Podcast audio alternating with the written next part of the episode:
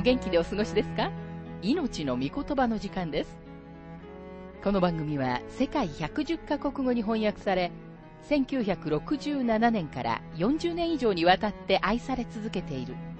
J. バーノン・マギー神学博士によるラジオ番組スルー・ザ・バイブルをもとに日本語訳されたものです。旧新約聖書66巻の学びからヘブル人への手紙の学びを続けてお送りしております。今日の聖書の箇所はヘブル人への手紙8章1節から5節です。お話はラジオ牧師福田博之さんです。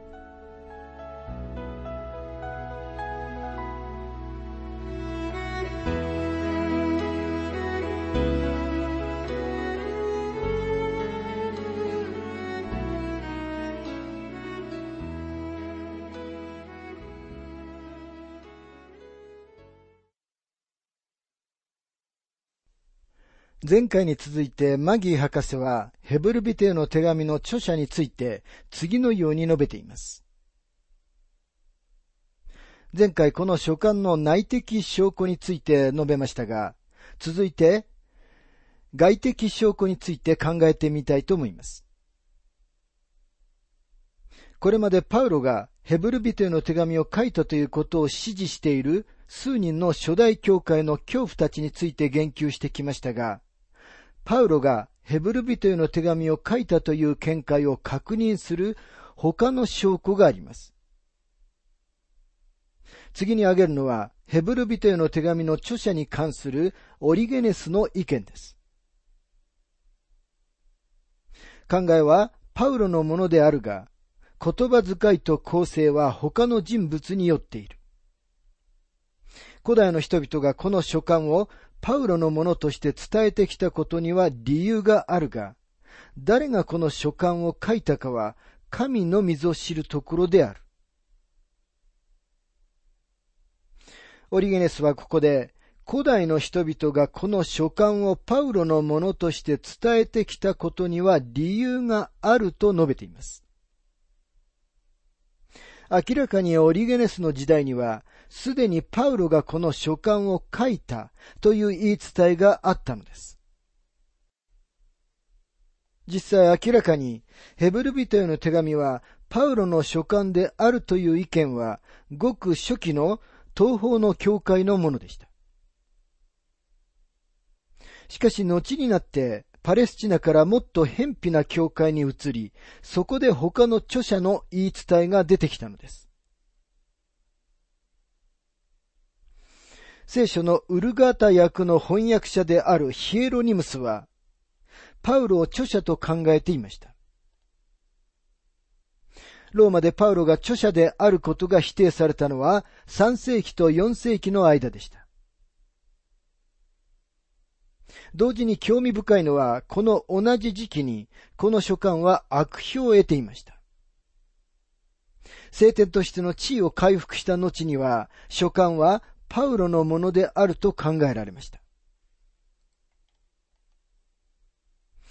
リンゼイはこの西方の言い伝えに対して価値あるコメントをしています。ヒエロニムスは最初ローマでこの書簡が聖書として受け入れられ、同時にパウロのものであると受け入れられたことを暗示しています。この両方が調和することは意義のあることです。さて、啓蒙的なちょっとした証拠に目を向けたいと思いますが、ペテロは割礼の者たち、つまりすべての場所にいる信者であるユダヤ人たちに対して手紙を書きました。第二ペテロの三章の十五節には、彼はパウロも彼らに手紙を書いたという事実に言及しています。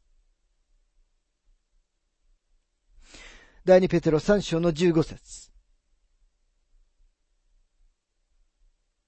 また私たちの主の忍耐は救いであると考えなさい。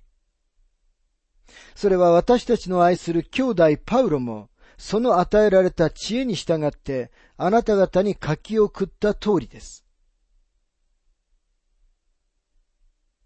ペテロはこの書簡を、パウロの他の書簡とは別にしました。第二ペテロ3章の16節にはこのように書かれています。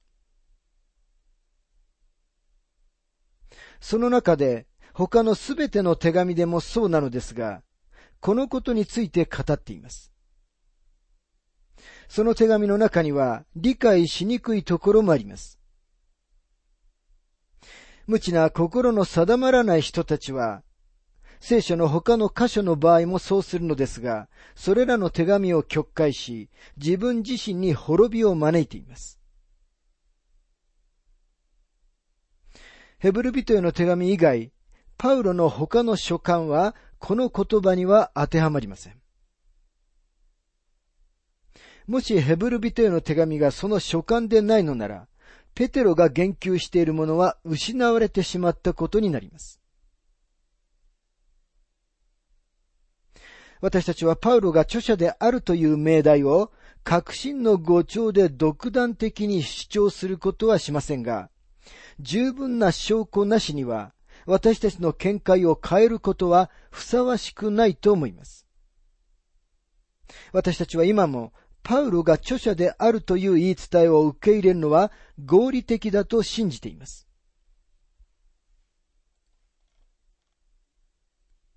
さて、ヘブル人への手紙8章の学びに入りますが、この草原な書簡の高い水準が目の前のこの章にあります。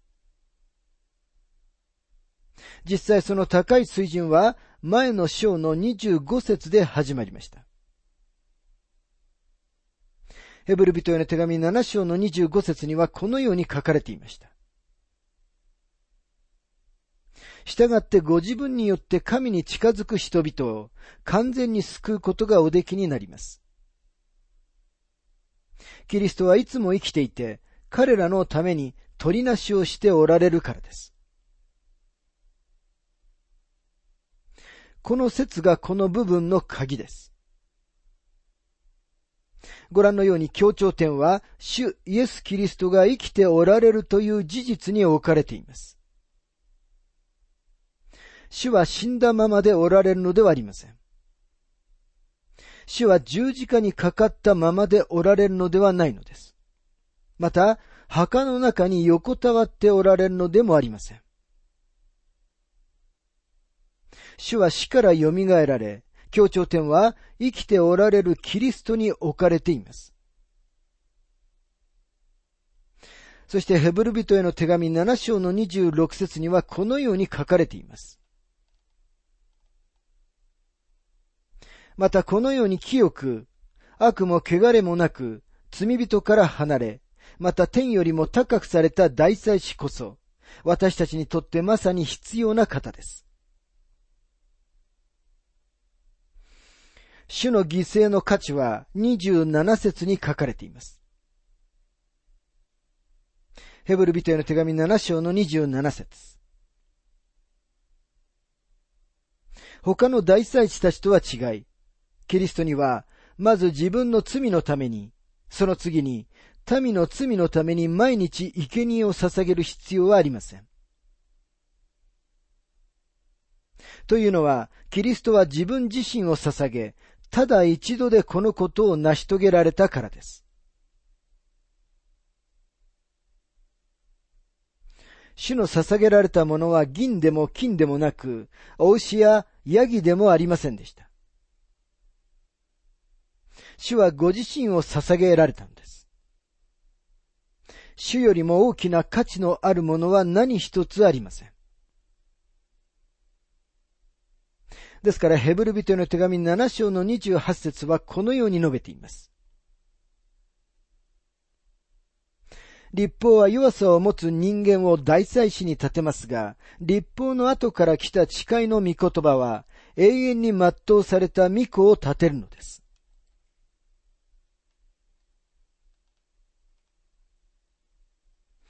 あなたがイエス様に全幅の信頼を置くとき、ただの人間に全幅の信頼を置いているのではありません。あなたは信仰によって神であり、また同時に人である方に自分の信頼を置くのです。主は人であられるので、あなたに同情し、あなたの必要を満たすことがおできになります。主は王家の祭司であり、義なる祭司であられます。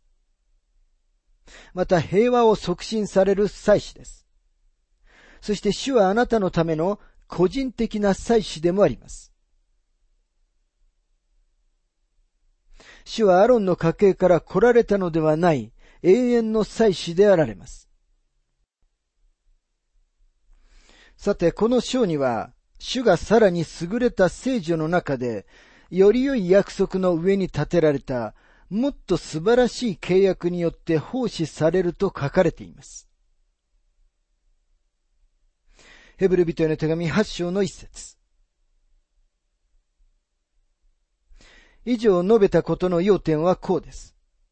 すなわち、私たちの大祭司は、天におられる滞納者の御座の右に着座された方であり、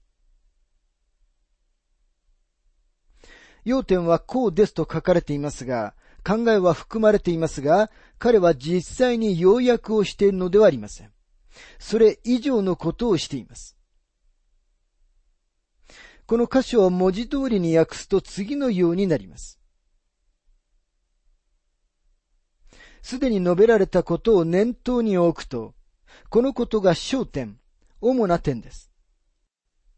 私たちには天で滞納者の右手に座された、そのような大祭司がおられるのです。すでに述べたように、これがヘブル人への手紙の高い水準です。ミザの右に着座された方と書かれています。キリストは旧約聖書の祭司が誰一人としてしなかったことをされました。アロンの家系の祭司の中には、幕屋の中に座るための椅子を持っていた者は一人もいませんでした。アロンの家系の祭司はいつでも駆け回っていました。なぜなら、やらなければならない仕事があったからです。それらすべてのものは完成した生贄を指し示す影です。今、キリストが死なれたので、すべてのことは成就しました。そして私たちは、自分たちが救いに値するに十分なことを行っているかどうかと心配する必要はありません。私たちがする必要のあることは、イエス・キリストに立ち返り、自分の救い主として主を信じることだけです。主が座られたのは、私たちのための贖いを成し遂げられたからなのです。主は私たちがそれを信仰によって受け入れることだけを求めておられます。ヘブル人への手紙8章の2節人間が設けたのではなくて、主が設けられた真実の幕屋である聖女で使えておられる方です。ベツァレールは幕屋の美しい器具を作った職人の親方でした。憐れみの座、または食材街と金の食台は両方とも金でできており、多くの装飾が施されていました。精霊が彼を指導されはしましたが、すべては人間が作りました。それとは対照的に主イエスは天にご自身が作られた幕屋で奉仕されるのです。ヘブル人への手紙8章の3節から4節すべて大祭司は、捧げ物と生贄とを捧げるために建てられます。従ってこの大祭司も何か捧げるものを持っていなければなりません。もしキリストが地上におられるのであったら、決して祭司とはなられないでしょう。立法に従って捧げ物をする人たちがいるからです。この説からヘブル人への書簡が書かれた時には、エルサレムの宮はまだ存在しており、その中で祭司たちが自分たちの務めを果たしていたことがはっきりわかります。ヘブル人への手紙8章の5節その人たちは天にあるものの写しと影とに仕えているのであって、それらは、モーセが幕屋を建てようとしたとき、神から蜜げを受けた通りのものです。神はこう言われたのです。よく注意しなさい。山であなたに示された型に従ってすべてのものを作りなさい。この箇所についてマギー博士は次のように述べています。私は神様が荒野でモーセに幕屋を建てる仕事を与えられたとき、神様は天にあるオリジナル、つまり本物を意味する真実の幕屋の型を与えられたと信じています。ヘブル人への手紙8章の2節にはこのように書かれています。人間が設けたのではなくて、主が設けられた真実の幕屋である聖女で仕えておられる方です。美しい簡素さの中に、幕屋はイエス・キリストの型を示しています。しかし宮の複雑な詳細の中では、これはほとんど失われています。幕屋は天幕と呼ばれ、側面は両側が金で覆われた直立した板でした。幕屋は長さ30キュビト、幅が10キュビトで、二つの部分に区切られていました。最初の部分は聖女と呼ばれていました。そこには三つの器具がありました。金の食台、供え物のパンのための金のテーブル、そして香が捧げられるための金の祭壇でした。香以外の生贄は、ここでは捧げられませんでした。食台は世の光であるキリストの型でした。備えのパンのテーブルは命のパンとしての死を象徴しました。大祭司が祈りを捧げた金の祭壇は、私たちの偉大な取りなし手であられるキリストを語っていました。そして大いなる贖いの日には、内側の部分を分けている垂れ幕を通って、大祭司は死聖所に入りました。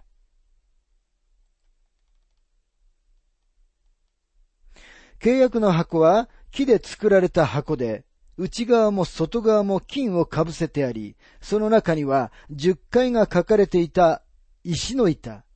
壺に入ったマナ、そして目を出したアロンの杖が入っていました。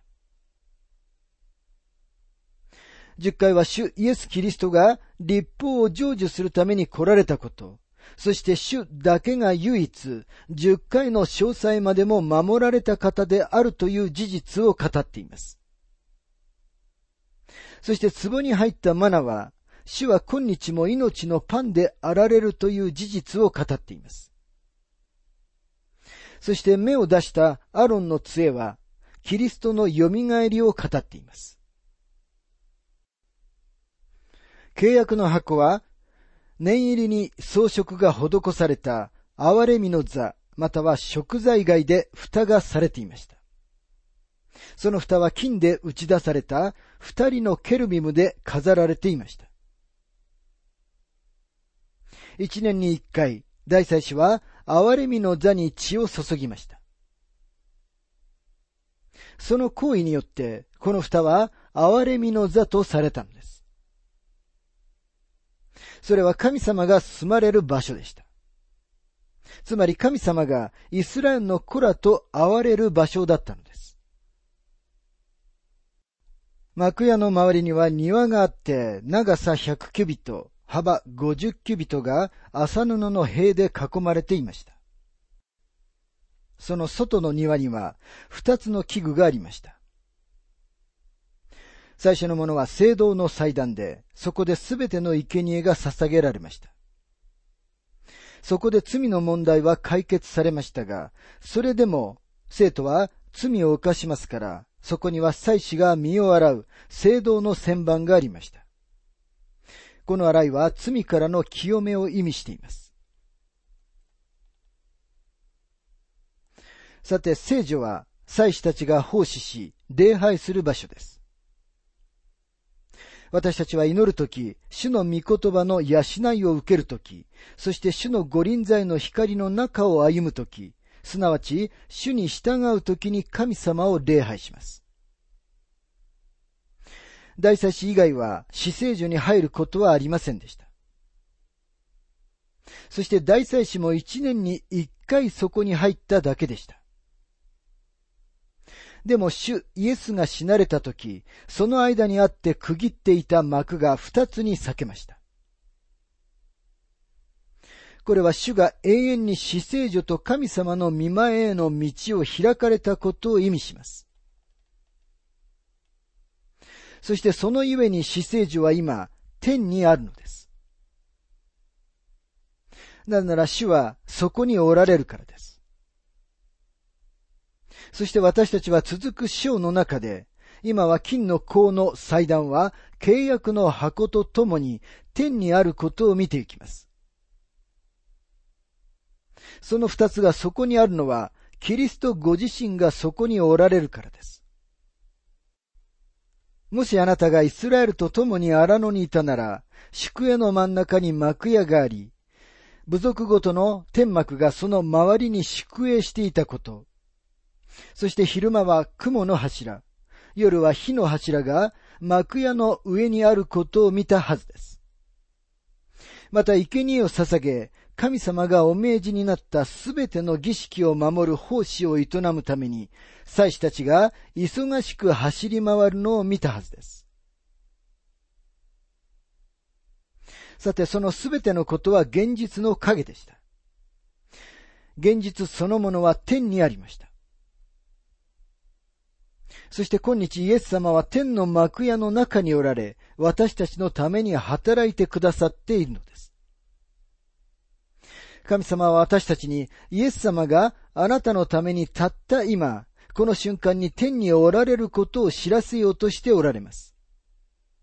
あなたにとってそれは何を意味するのでしょうか？今朝家を出たとき、あなたは主と共に外に出られたでしょうか？またあなたはその時、主の存在に気づいていたでしょうか？主は今、この瞬間にも天であなたに仕えておられるのです。キリストはあなたの取りなし手です。罪の告白をするために、あなたはいつでも死のところに行くべきです。今日イエス様はあなたにとって現実的なお方となっているでしょうかいつまでも霊的な赤ん坊のままでいるのはやめて大人になりなさい。生ける救い主の見舞いに入って行きなさい。ヘブル人への手紙の著者が話しているのはそういうことです。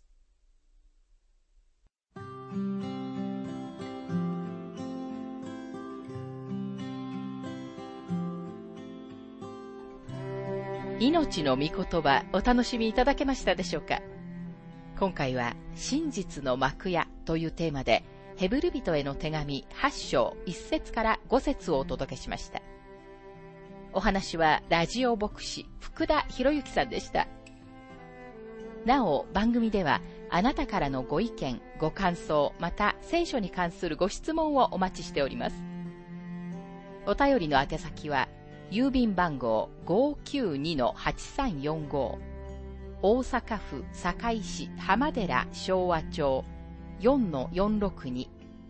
浜寺聖書協会命の御言葉の係。メールアドレスは全部小文字で。ttb.hbc.gmail.com または浜寺アット浜寺バイブル .jp hama derabible.jp です。どうぞお気軽にお便りをお寄せください。それでは次回までごきげんよう。